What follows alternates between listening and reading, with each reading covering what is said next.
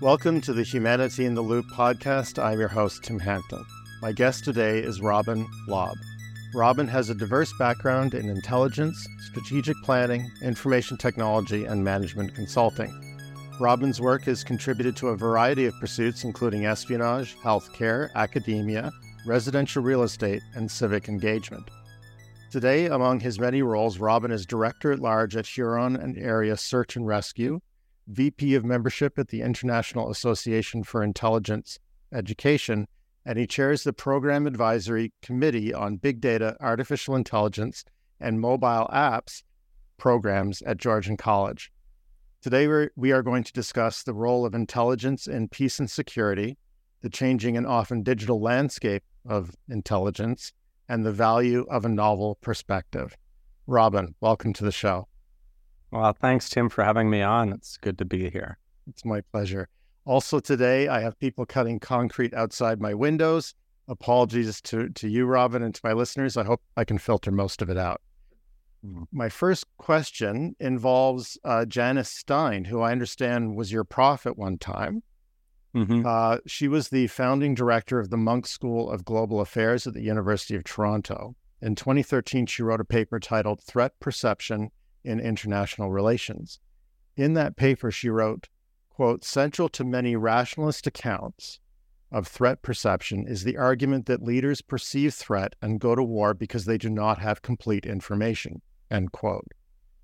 What does, what does this argument tell us about the value and dangers of intelligence?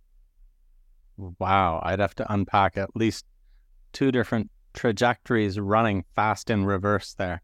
So, so I haven't heard this um, argument by Janice, but um, yeah, I'm gonna have to think about this, Tim. Um, so again, she's claiming that uh, we end up in acute conflict um, because we have inadequate intelligence. well, she's um, asserting that the argument exists. I don't think she's claiming the argument but she's saying that people have argued that if mm. if if it were not if you have insufficient intelligence, it increases the chances of going to war. Ah, well, thank you. Okay, certainly. Um, yeah, Janice is pointing out that this can lead to conflict. It can lead to war. Uh, insufficient intelligence. Intelligence, by definition, as I understand it, uh, is decision support. Um, and the decision support uh, is meant to be a provision to decision makers of their options and the implications of the options. Uh, and it is the hope that the intelligence process and, and policies will do their best to filter out um, flaws that can emerge in intelligence recommendations um, or I should not say, in fact, even recommendations. But in any case, uh, intelligence uh, as a tradecraft, its final goal is to uh, weed out cognitive biases, political biases, etc. So certainly, in the course of attempting to uh, take biases out uh, and yet serve your political masters, um, we can end up with imperfect intelligence going into the hands of imperfect people uh, in what is considered a VUCA environment, volatile, volatile, uncertain, chaotic, and ambiguous. so when you add in that human drift at the leader level, mm-hmm. and then another human drift at the uh, intelligence level, where intelligence analysts are providing um, the options. Um, the combined drift between the analyst and their imperfections, uh, the leader and their imperfections into a volatile, uncertain, chaotic, ambiguous environment. Certainly, there's loads of room to end up in uh, in unfortunate conflicts. And uh, in an earlier conversation, you pointed out to me that, of course, there's another side to it, and that is the attempt to to um, deceive potential enemies, right? It's not just that you're collecting information; you're trying to trying to deceive them into possibly seeing you as having more capability than you really have as a way to avoid conflict. That that's one of the many um, gambits that we have. Certainly, um, to mislead the enemy either with uh, an inflated sense of our capabilities um, or uh, an erroneous sense of our intentions. Um, additionally, an erroneous sense of their capabilities is something we do like to sow. Um, so they may think they're going to be able to get their tanks to a certain line at a certain time. We'd like them to think this erroneously. Um, so that's just in the sort of kinetic warfare uh, environment. In the information warfare environment, uh, you can seed their their data, their information pool with uh, erroneous information, uh, either about us or about them, um, leading to flawed intelligence. Uh, so there's a lot of ways to work that. Um, so you've touched on your definition of intelligence, and we've uncovered two possible threads there: is deceiving, but also collecting information that's valuable to decision support. In the context of the word intelligence, the way we're using it today, like Central Intelligence Agency, how do you define the word intelligence? What other threads are there to it? I, I think people tend to think of intelligence in that classical or conventional sense as uh, being about national security intelligence or national security. And so that's at the state level. And it tends to be in the realm of espionage, warfare, um, and protecting our national integrity. Um, so that that's the, the classical sense. If one wants to uh, then think more broadly, which I do like to explore, then we think again, it's decision support. It's not simply um, you know, spying and, and espionage. But what can we do in decision support broader than just espionage? Well, we can serve the national interests of, of a country uh, by helping it anticipate and prepare for and, and, and mitigate and manage a climate issue or uh, a COVID issue or a regional conflict. Um, all sorts of it could be supply chain issues. So right now, people are wondering how do we manage um, a lack of of grain coming out of Ukraine, Russia, etc. And, and, people think, oh, we need to be worried about uh, that grain, and and really, one of the key issues is fertilizer, and fertilizer. One of its main components comes from petroleum, so it's the petroleum supply that we're really, really worried about and how that impacts. Uh, the more we're having to plant crops on more fragile land as we have urban sprawl uh, eating up the best soils, um, the more we need fertilizer on those fragile lands as we further uh, exploit that soil structure, which breaks it down at say, twice the speed of normal soil. Uh, if we look at the US, for instance, it's lost 45% of its topsoil in the last century. And given current practices, uh, would lose all of it, you know, within the next hundred years. Um, so part of that's about petroleum, and part of it's about um, soil practices, soil cultivation practices. But in any case, yeah, there's there's a lot going on when we talk about um, intelligence. I like to look broader than the classical um, area and look for where could a country, say like Canada, um, be able to leverage some of the intelligence capability it has uh, to serve broader needs than just national security. So that's a it's a part of the dialogue that every country is having. Sure. The, the the notion that what they're doing is not just for their own security, but the world security. And if you live in a secure world, your nation is more secure. Mm. Yeah, indeed. Um, you describe yourself as an intelligence education evangelist. What are the Mm. challenges uh, today in the intelligence education space? Wow. Well, I'd say to begin with, um, intelligence education has had an opportunity to uh, mature in the US, for instance, where there is an intelligence community so formalized that it has funding resources to ensure that there are uh, educational programs, undergraduate, graduate, certificate programs in a number of, of uh, public universities. Um, Canada is a different creature altogether. Uh, we have not had an existential attack on us that would drive an appetite for us to have a, this different type of funding and and intelligence community and intelligence culture. Um, so it's a very different. You go to Europe, and they've had a radically different experience from Canada, and um, they too have a different intelligence education culture across all those different nations. Um, that said, it's interesting to watch what's emerging in Europe with the European Union and a bit of uh, overall governance uh, impacting on its intelligence education.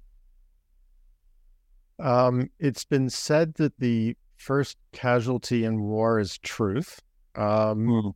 Do intelligence agencies view the internet as a battlefield these days? Wow. Two points there. I like both of them. I recently said at the Institute of War Studies in Warsaw um, last December, just as things were really getting frightening around Putin and nuclear weapons and AI. Uh, at the end of my speech there, I, I said to the, the community um, that uh, in the industrial age, in industrial war, the first casualty of war is the truth. Uh, but I would contend that in the information age, in info war, the first casualty of info war is trust. And I say that because I see it as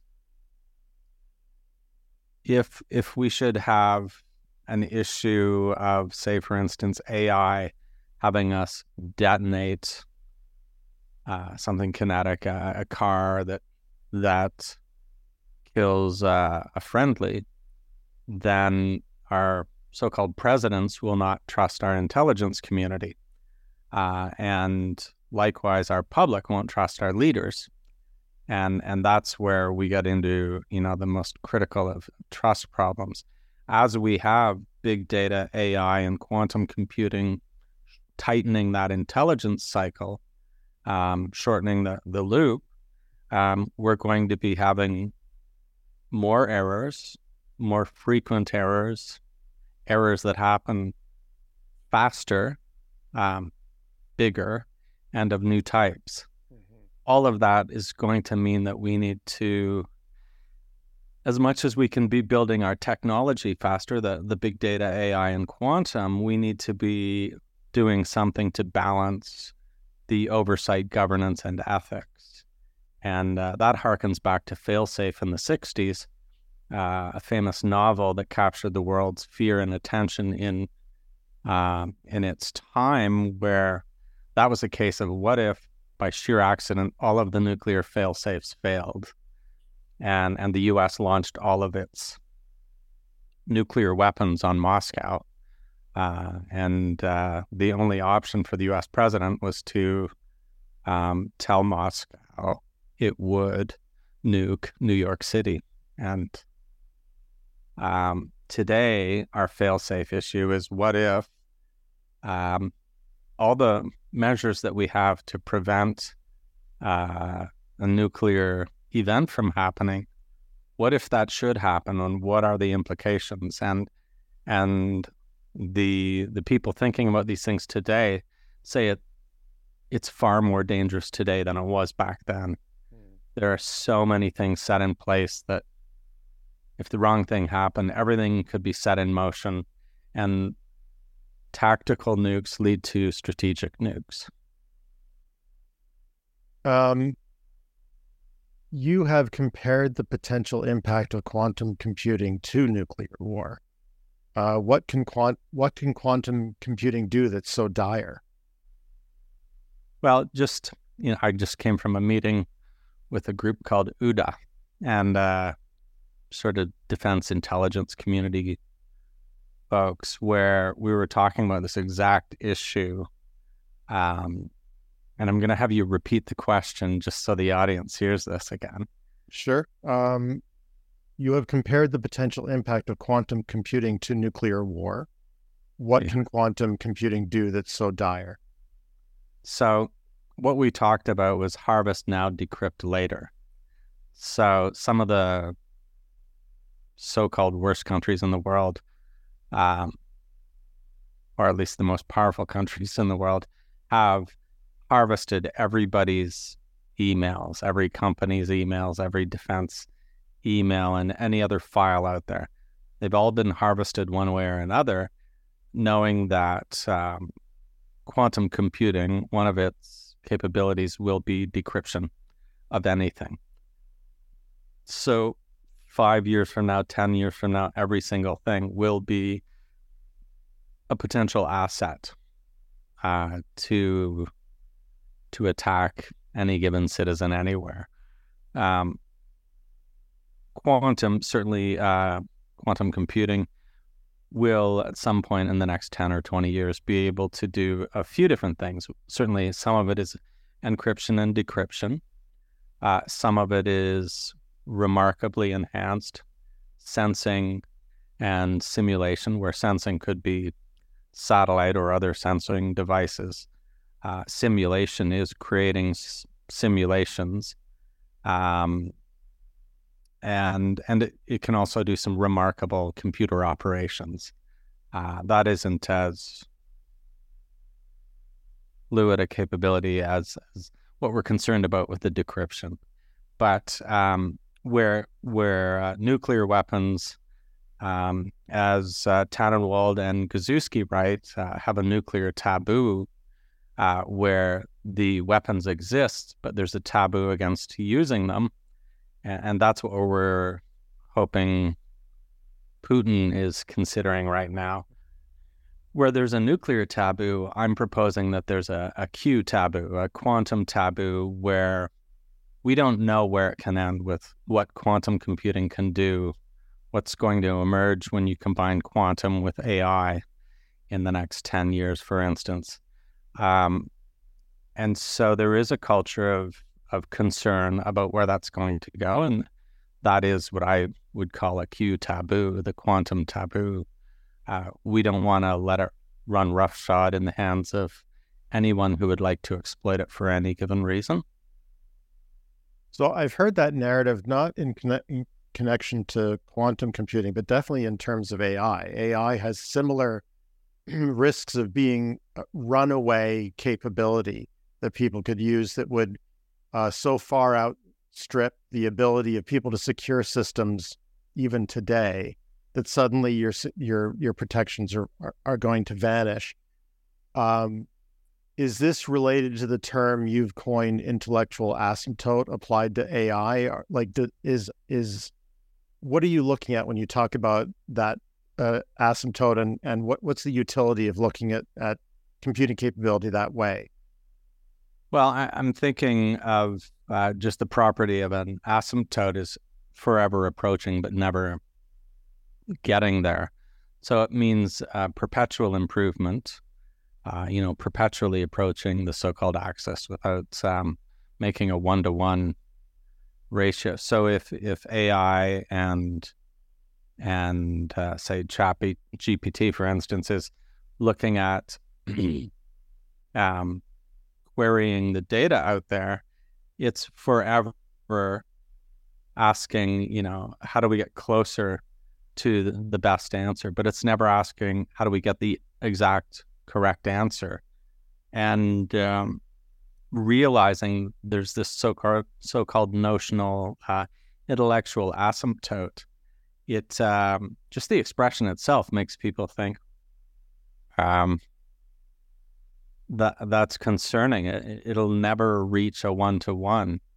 it's it's um, and it's provocative, just to think, or evocative, um, to think of the same emotional asymptote or cognitive asymptote. But I think of that uh, that is what we're observing with these technologies. They're coming closer and closer, uh, and there's a tendency to see a greater speed as you get closer to the axis as well. So we'll see how that uh, plays out with AI. Um, can you talk about the goals of a group you belong to called the Grey Swan Guild? The goals of them, they are meant to be sense makers, um, or we are meant to be sense makers, where, um, yeah, we we are just continually in a process of of churning what are the latest uh, concerns that are on the horizon or just over the horizon? And how can we do better to prepare? So partly that's preparing as uh, a group. Um, how do we make sure the right expertise is um, digesting these things metabolizing these things? Um, I, I, think of um, what we're doing to understand uh, what's going on in Ukraine, for instance, where in the past year I've been in meetings where we look at, you know, who got that right. So this is a sense making exercise. So we say to ourselves, Ukraine got it wrong. They did not expect this um, to unfold the way it did.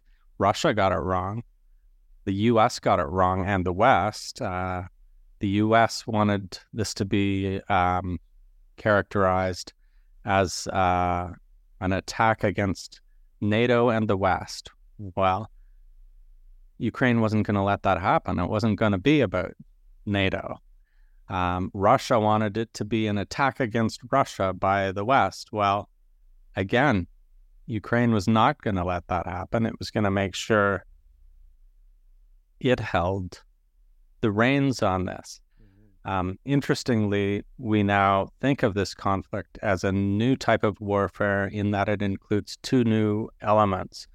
One is uh, the war is characterized in some degree by super rich individuals. And that's a reference to Musk and his communications. Uh, we've never seen somebody just change an entire war yeah. by fiat like this.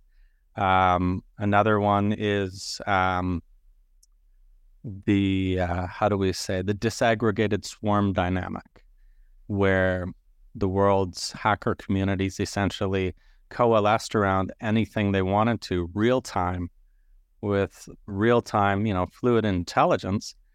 They were um, able to, you know, cut Putin down at his knees uh, repeatedly um, all kinds of tactics were used we've never seen before.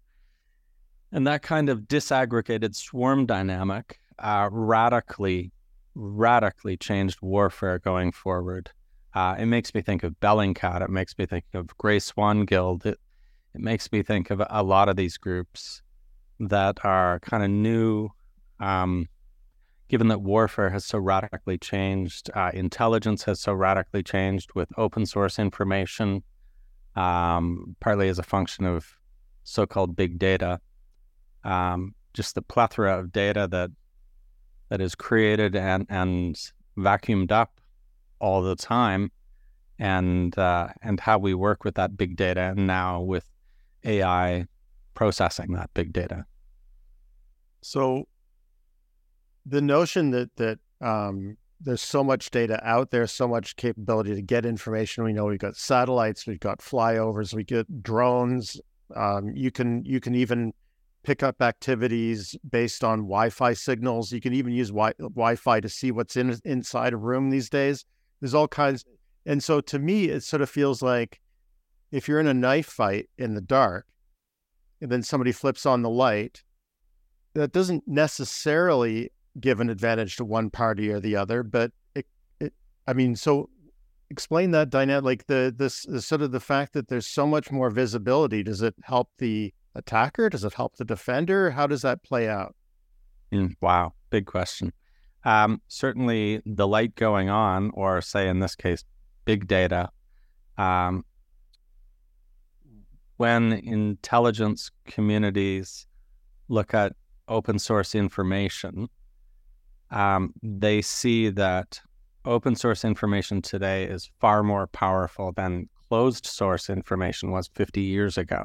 Mm-hmm. Um, so, so there's so much more in the hands of citizens coming back to Grey Swan as sense makers or Bellingcat as citizen disaggregated citizen, you know, intelligence of a sort. Um, yeah, a knife fight in the dark. The light goes on. Um, there's so much more to that knife fight that I'd like to talk about, but we'll leave knife fights out of it today. Um, yeah, no, it's a great way to pose that question. Uh, if the light goes on, it goes on for everyone. Um, and and that is one of the existential battles that Russia and China and and the U.S. are having is you know how much can their intelligence services do? Um, if if you look at how intelligence you know holds civil society together in the U.S., if somebody's doing an investigation, uh, uh, a law enforcement agency um, they can't ask their intelligence services to simply share the information. Uh, in Canada, if an intelligence service shared information to help save somebody's life through a, a law enforcement, um, it's fair for the um, defendant to be able to ask for all of the information that happened to be gathered by that method on that day um, that sort of issue. Um, there's just so much more at play when we talk about a knife fight in the dark kind of question. But I love the question. Keep asking these questions. This is well, fun, Tim. So, so let's take another angle on that, and this may be uh, entirely stereotypical and and even you know self congratulatory, but I I think that with all that information that's available suddenly, Mm. Uh, and and the fact that you can act on it so quickly favors the West over Russia because it seems to me that Russia has a more ossified command and control structure. Yeah, you'd be right. Yeah, that gives us a remarkable advantage. I, I know back in the Cold War, it would be argued that the West has better technical intelligence, but Russia has better human intelligence. Um, they still have remarkable human intelligence. They also have remarkable failures, but um, yeah, they are very uneven intelligence cultures. You go to China and it's very different again. And speaking of human intelligence, it's it has to be complicated by the fact that ethnically there's a lot of commonality on both sides of the border. So it's not like spotting an Asian person in Sweden, you can blend in a lot more. And you see there's there's special forces from Ukraine and Russia operating apparently. Yeah. Yeah. What's your question? Oh, I don't know. I just thought that was complicating things. I'll move on to uh, another thing that you've talked about, and that mm-hmm. is uh, strategic foresight. Mm-hmm. And and uh, it has a lot in I, I guess it is a common effort in both the intelligence, meaning state intelligence, but also in the civilian world. How do you how how do you see strategic foresight being applied in the civilian world? Hmm. Thank you for asking. Um, I had the opportunity last year to get some strategic foresight essentials training in uh, sort of both sides of a spectrum with a former assistant director of CIA, um, training me up, you know, from from that point of view, and then somebody from uh, a RAND spinoff called the Institute for the Future, where I got to learn, and it felt sort of like a commercial versus political. Um, but certainly the crown jewels of, of getting that kind of opportunity and um, strategic foresight I think is, you know, uh, the most interesting intelligence work that a person can do. That said, tactical, you know, making sure somebody survives uh, in the field um, would be, of course, critical importance. But coming back to trying to save people a- ahead of time, you know, using strategic, um, in the in the I guess the public realm, um, that is where I come back to where do we use what is an essential intelligence tool, strategic foresight? Where do we use that to serve public interests, public needs?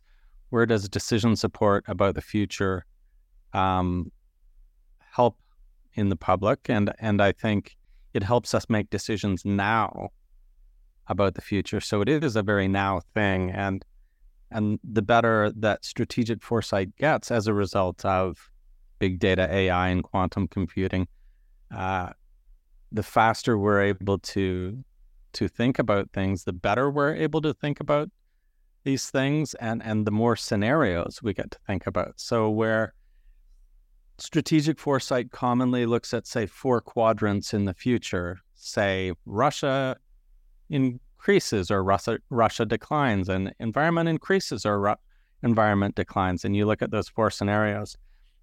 With quantum computing, with AI, um, as quantum computing, you know, is about zeros and ones, but not just in that binary state, but in a super state of an infinite number of zero and one um, positionings we'll be able to look with with these advanced technologies at not simply four quadrants, but a superstate, an infinite number of these scenarios, and we'll be able to query those scenarios and and develop, you know, what if scenarios, looking at the delta. You know, how big is the gap we have to cross if we're going to have these different outcomes. Um, it's going to be able to help us think with friends, neutrals, and enemies, how we can overcome things that are that are coming to us in the future. So imagine we can use, um, you know, enhanced strategic foresight to look at how do we work with, you know, a few neutrals and a few enemies in the future to ensure that our species isn't wiped out. We'll definitely be motivated if each of us doing our own strategic foresight comes up with the same same um, scenarios. So for me, strategic foresight um, is becoming more and more exciting every day. I, I think I've mentioned to you, I, I always think of a few different guardrails to just begin the conversation, which is, you know, what if we proceed on whatever the issue is as is, uh, a linear trajectory into the future, say 10 years, 20 years into the future. And we call that forecasting. And then we look at a maximum and minimum uh, deviation uh, that are plausible. So, what's the most we could plausibly increase a condition or decrease it? And and then I begin looking between those guardrails, and um, and that's where you can start to motivate your friends, your neutrals, your your competitors, whoever it may be. It's exciting times. So the the this isn't a question, but it reminds me of and spoiler alerts if you haven't watched the whole Marvel series, but there was a plot point and it was an artistic sort of demonstration of what you're talking about where Doctor Strange went and looked at every possible future ah.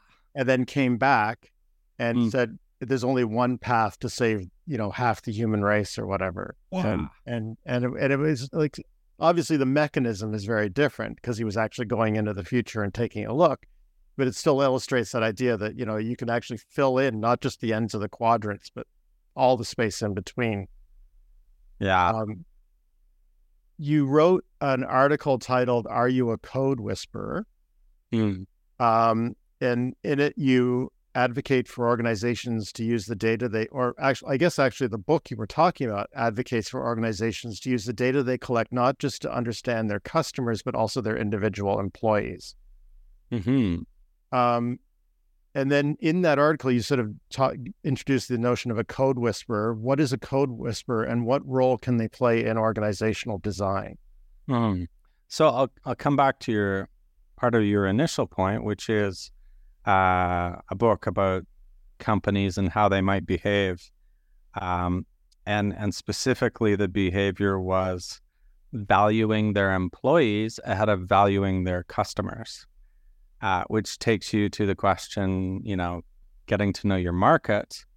Uh, well, it turns out your first market is your own team, and unless they are true believers in in your success, um, they won't be investing hundred percent of what they can in that, and so you need to make sure that whatever you're doing, it is something that rightfully and healthily is attracting the very best people that you possibly can. And thereafter, you will be attracting the very best customers possible. So that's that's one tenet, which I, certainly any intelligent person subscribes to. Um, not everybody has the luxury of pursuing that, but but that makes good sense to me. And um, and the the second part uh, was what's code whispering. So uh, code means um, understanding what it is that say your employee wants and needs, uh, what appeals to them, um, understand a bit about the timing in their say career arc. So it isn't just static data points about this person, but try to map to the cadence that that's you know resonating within their set of considerations. Um, so certainly, it's it's that empathy that it's like a cultural ergonomics at the individual level.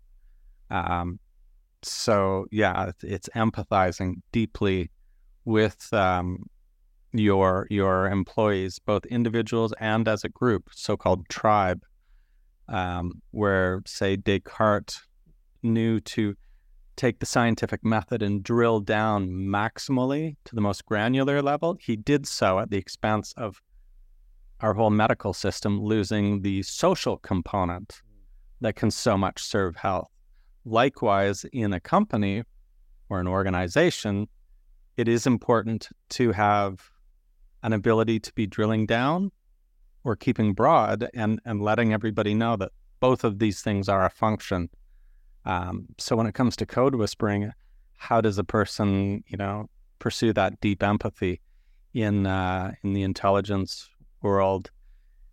Empathy is a very simple uh, definition. It's simply understanding something or someone well enough to influence it, and it doesn't have to go deeper than that. Um, very, uh, I guess, uh, functional way of looking at it. Um, with code whispering, it's really how do you decipher or decode what it is that that person needs, and then how do you um, demonstrate that you are both doing it and perceived to be doing it, to be meeting the needs, to be to trying to understand the needs of your staff, um, your your your friends, your family. If your friends and family aren't seeing that, then you know you're going to be struggling with with doing it for yourself or your organization. So code whispering is, of course, a reference to the horse whisperer, and um, somebody who can sort of whisper secrets into the ear of a creature that doesn't even speak your language, but whom you can help to, in the case of a horse, overcome uh, sort of a PTSD. Uh, it's it's you know a cagey, startled horse. How do you calm it? Uh, so there there strikes me as a commonality between um, how uh, leadership can construct an environment where the the mission and the work is evident to the individual um, and the, the, notion of dis, uh, distributed autonomous organizations where people can basically find a way to be useful and, and it requires of course that mission and that and encouragement but it also requires transparency to that individual to say what is useful you know how can you contribute to the mission? Um, and so what what because i know that you sort of looked into attempting uh, at least exploring uh, uh, code whispering, right? Mm-hmm, mm-hmm. Um, what does it entail? Like, is it is it a, a, matter of surfacing what people can do, or or how do, how does it actually function? For, for me, it functions sort of in a hands-on way. I have to uh, look at something I need to learn about, and either find a project that I will get to hands-on and, and mind on, take that issue apart, or I work with individuals related to it to help them experience what is the issue they want to better understand so that they can influence it. So how do they empathize with it? It, it can go as deep as um, empathizing by means of comedy. Unless you understand somebody of another culture well enough to be able to tell a joke to them in their own language such that they uh, have a belly laugh, you probably don't understand that individual well enough to be able to overcome uh, uh, issues between you and their country. Um, so it's about empathizing. So I tend to take a, a hands-on approach to uh, tearing an issue open, either with another individual or on my own, creating an, a project or an initiative, and um, and so I'm doing it every day. I'm creating projects with young students, with young experts, with old experts, um, every day. So one of my favorite old experts, as I say, is a, a dear friend Shalom, who's a philosopher in residence, and and we mull over this this idea of the mechanical and chemical patient model, which um, is, is a deeply flawed model, and it's the one we use in med schools and in healthcare. And uh, you know, we we completely take apart going back to Plato. Um, what was the thinking that that brought us through the different medical models up to today? And and it's a fascinating experience. It's like these conversations with you. When you brought up the DAO, I immediately wanted to flip the interview and say, tell me, you know, what what do you think is the biggest surprise today with DAOs? Like, how is their traction coming along? Well, I will confess that the term DAO is new to me. Um, mm. The way it came up was I was looking into uh, what a former guest on my former podcast called um, Unusually Well Informed, Joe Justice. Uh, great name, easy to remember. Yeah. He um, he is an, what they call an agile coach. Agile is a, is an approach to, and of course, I know IT space. Yeah, yeah. for the audience, it's an effort to sort of really loosen up and, and make sure that you're not plan, plan, plan, plan, plan, do, do, do, do. Oh, it's not working out. You plan, do, plan, do, plan, do, and you have a lot of yeah. feedback. Fail early, fail often. Yeah, exactly. And he's applying yeah. that mindset to manufacturing. And when you do that, when you take that interest, one of the standouts is is Elon Musk's company, you know, Musk that you already mentioned, SpaceX, Tesla, how is it they're able to do what what is famously possible in software where you can change over and over continuous integration? Mm. How do you do that in hardware? Ah. And so he introduced me to the notion of digital self-management, which is basically if I'm working at McDonald's, I don't need to ask my boss how many Big Macs to make. There's a screen. And at Tesla, they have screens, and at uh, even at SpaceX, it, it, doesn't get to the level of a Big Mac. But when you're when you're standing at a urinal at SpaceX, it tells you how many rocket motors need to be built this week.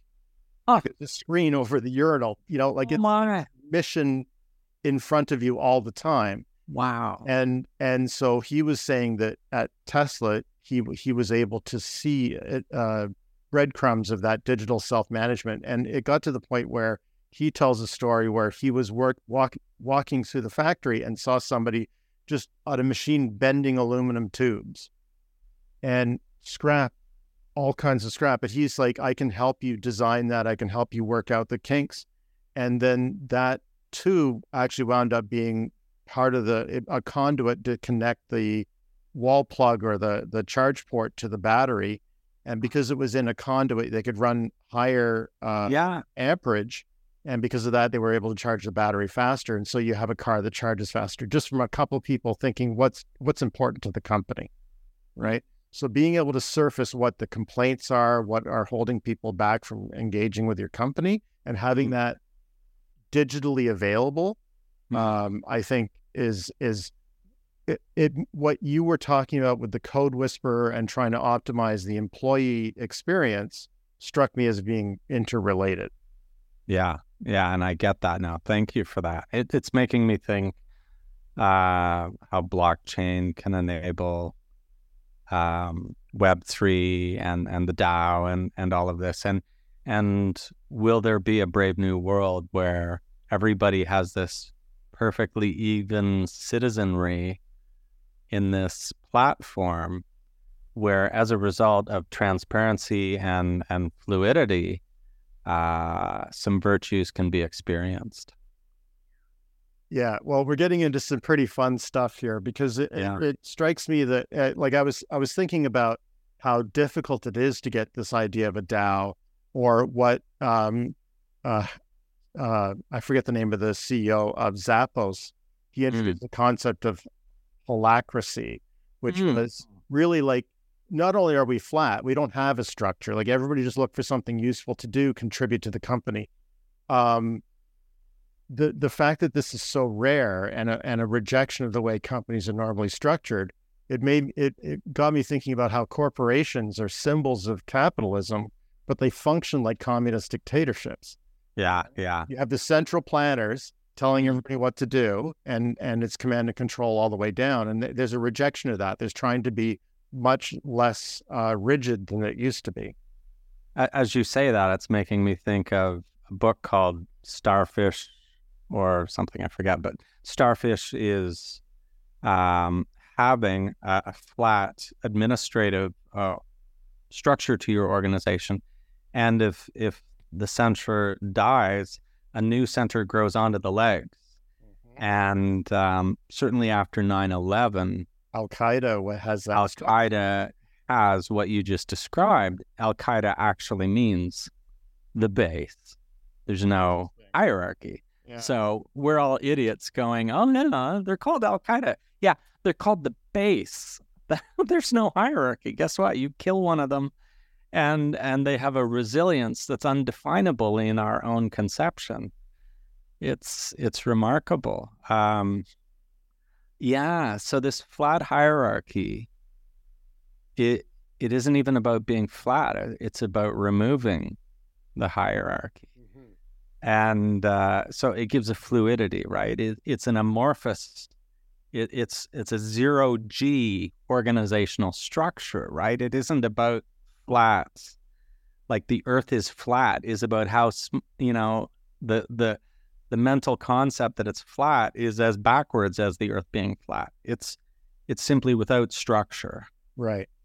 Fascinating. And and it, it's the trouble, of course, is that without command and control structure, you don't always get what you want. And there are examples Yeah. like uh, like uh, my son was telling me that Steam, the company behind uh, a lot of video games, they have this kind of holacracy structure. Huh. Uh, and if you go to Glassdoor, Hmm. uh, the employee or the employer review site, kind of like Yelp for employers, Mm. uh, people are complaining about office politics because you know where there's a vacuum, you know, human human uh, behavior will assert itself sometimes in ways that aren't helpful to the overall That's so funny. the organization. You say that it's reminding me of a vacuum joke. Forgive me, but I'm going to share. Sure. I was, I was in a meeting last year about AI, and uh, some scientists had discovered with the Roomba that uh, the second generation was afraid of the dark. And they're all looking at it like, what on earth has happened? They discovered that the original AI in the Roomba that helps it to, you know, not go over stairs and not suck up cats or whatever. Uh, the original AI was instructed to create its own second generation. And the um, second generation was avoiding chaos locations like dark corners.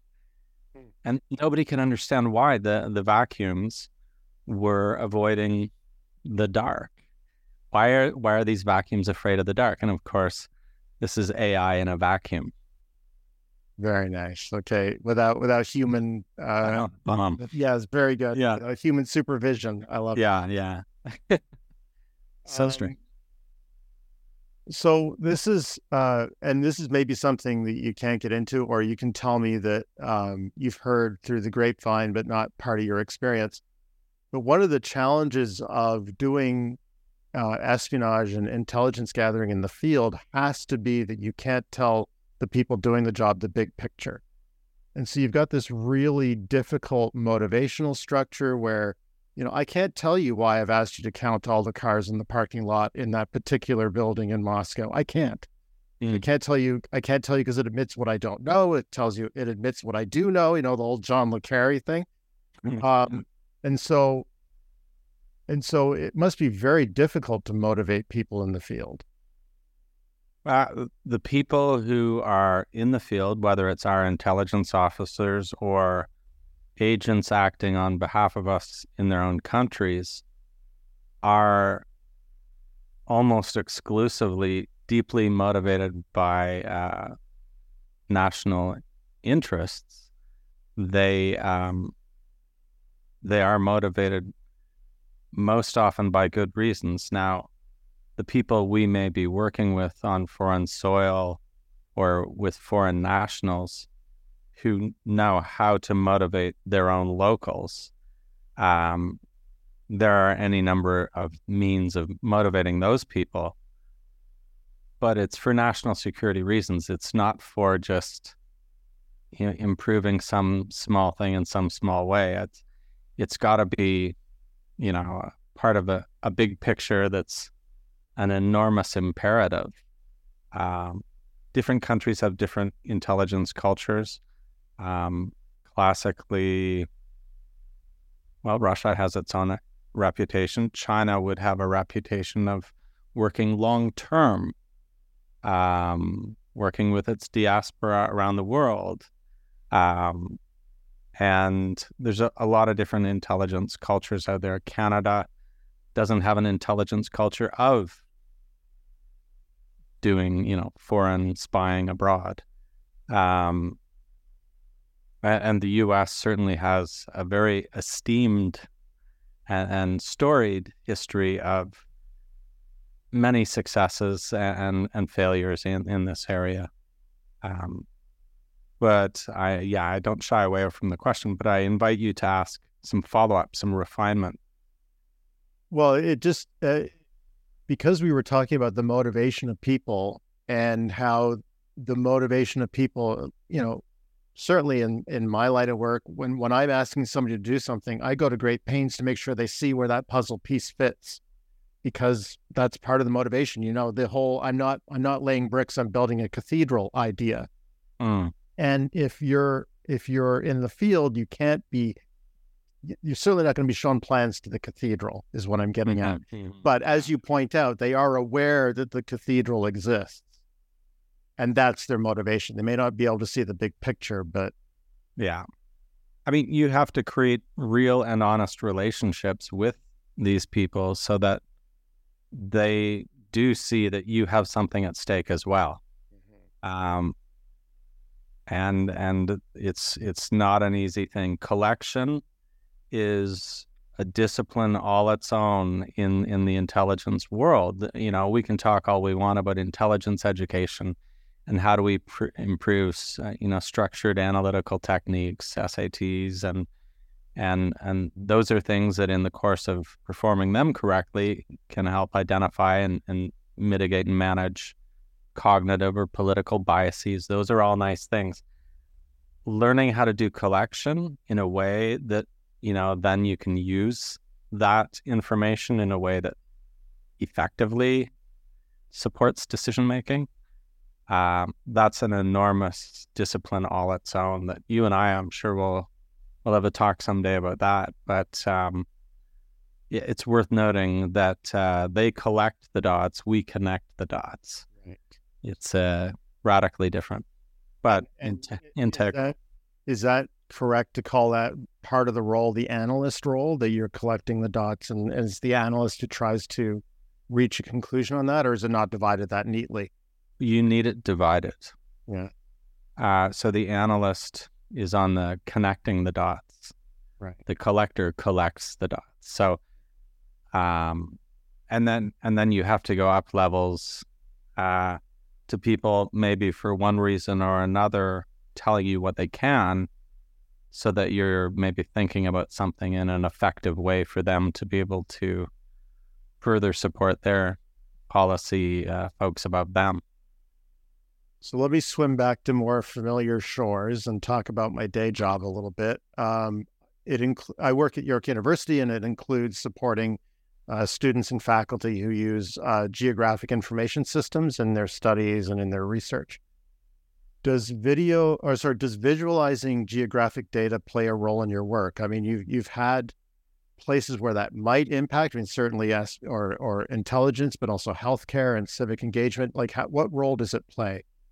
Uh, well, it's enormous, and and for me, it's prime because I have a cognitive disorder where I'm constantly flowcharting any document I'm I'm learning from, and, and then having to sort of visually paraphrase that, much like an infographic, and and you can create infographics of multiple modalities on the same topic and reveal completely different things.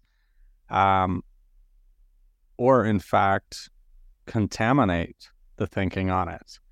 Um, it's enormously important. I, I, had some of my big data students do uh, heat maps of Toronto for the last 20 years for the elections at all three levels municipal, provincial, federal.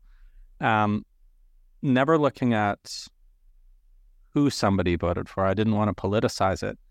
Um, just looking at voter outcome you know, around 40%. We looked at it at the most granular level, at the vote level, at the poll, to just see are there any trends that we might learn from. Um, and then I asked the students to look at, find the top five correlates that may be issues of interest to those local voters as expressed in their um, neighborhood associations. And then I took that information and and offered it out to all those neighborhood associations for free, and and how to use this information, and um, to make sure that the people who know the narrative of the data the best, that context, make sure that um, they are, if at all possible, empowered or enabled by by seeing some some deviations, some patterns in in the voting. Um, and the notion there was, gosh, I wish people could see um, some trends, learn something. Um, for me, it was remarkable. I mean, I, I looked at one area where the students presented it as though the dogs and cats were voting. It, like that's that's what the um, data was pointing to. It was bizarro, and it, it's simply that families that had dogs sometimes had cats. Families with dogs were voting more. Families with dogs happened to correlate, but not causally, with having more children, and and so they happened to have a stake more locally. This sort of thing. But you know, I'm working with so many students from abroad, and so they are so freed up from um, being, uh, how do you say, well, shaped by our, our local history. Um, and it was just wonderful watching them come up with these ideas. I had another uh, area where it showed 100% voter turnout. And so the students were all excited. And I said, that's nine people in a new assisted living condo downtown. There's nine people who were signed, you know, to be able to vote there. I said, you know, and that's why you need not simply the data, but the data context. Mm-hmm, mm-hmm. Uh, there's, of course, the old saying, uh, if you torture data long enough, it will tell you anything you want to know. And, and, and that should be a warning. So yeah, I, I mean, I love looking at infographics partly because I'm, that's the way I'm broken. I need to. And, and then partly I can more rapidly and effectively share and information and knowledge and and motivate people. And yeah. So let's look at that a little more closely because you've said to me that you don't just see the world differently, you look at the world differently. Mm. What shapes this difference and how does it benefit your work? Um, what shapes the difference? So I have a cognitive disorder, so-called learning disability, which makes my reading comprehension uh, maybe a little more complex than the average person. Uh, not very efficient, typically. Uh, everybody is somewhere on some sort of spectrum of that, and everybody changes on a given day of the week. Um, I, I, tend to have a very low ability in in reading comprehension, and um, so I not only see the world differently in terms of of that cognitive disorder, but as a result, I choose to look at the world differently. So when I went to University of Toronto to study peace and conflict studies, I was interested in conflict. Sounded like a very cool theory, very cool discipline. So peace sounded a little soft, but I'd done loads and loads of peace related things and continued to do so when I was at U of T. But um, the conflict thing sounded cool in my own mind. And so I thought I wanted to learn this as best as possible. So I thought I want to learn on as many different spectrums or axes as possible. And I want to learn what I can about the extreme polar ends of these axes. So individual, group, local, global, left wing, right wing, theoretical, practical, all these different ways, and have all these different um, axes that I could locate an issue somewhere on each axis and then triangulate on a solution that optimally would draw upon these different ways of looking at it. So I was thinking, you know, there's emerging problems that are of a new type, and, and maybe this will help me to to think about uh, solutions. And and so that's a way that I think that I look at the world differently. So I see it differently in that I have a learning disability, and I look at it differently in that a lot of folks will just, you know, try to look from one perspective of of one discipline. Um, an example of that would be a palliative care project I created, where I was working at Mount Sinai Hospital and saw that uh, some people leaving the clinic seemed less happy than others, and I asked questions, and so I started a little side gig project of my own in my spare time. Got some professors from U of T, York, elsewhere, to come together and and we looked at what about palliative care practices from East and West. Let's look at Tibetan Buddhism versus Canadian Judeo-Christian, whatever you want to call it. And um, at the end of the day, um, it did have some effective outcomes uh, a Buddhist chaplain working in the downtown hospitals.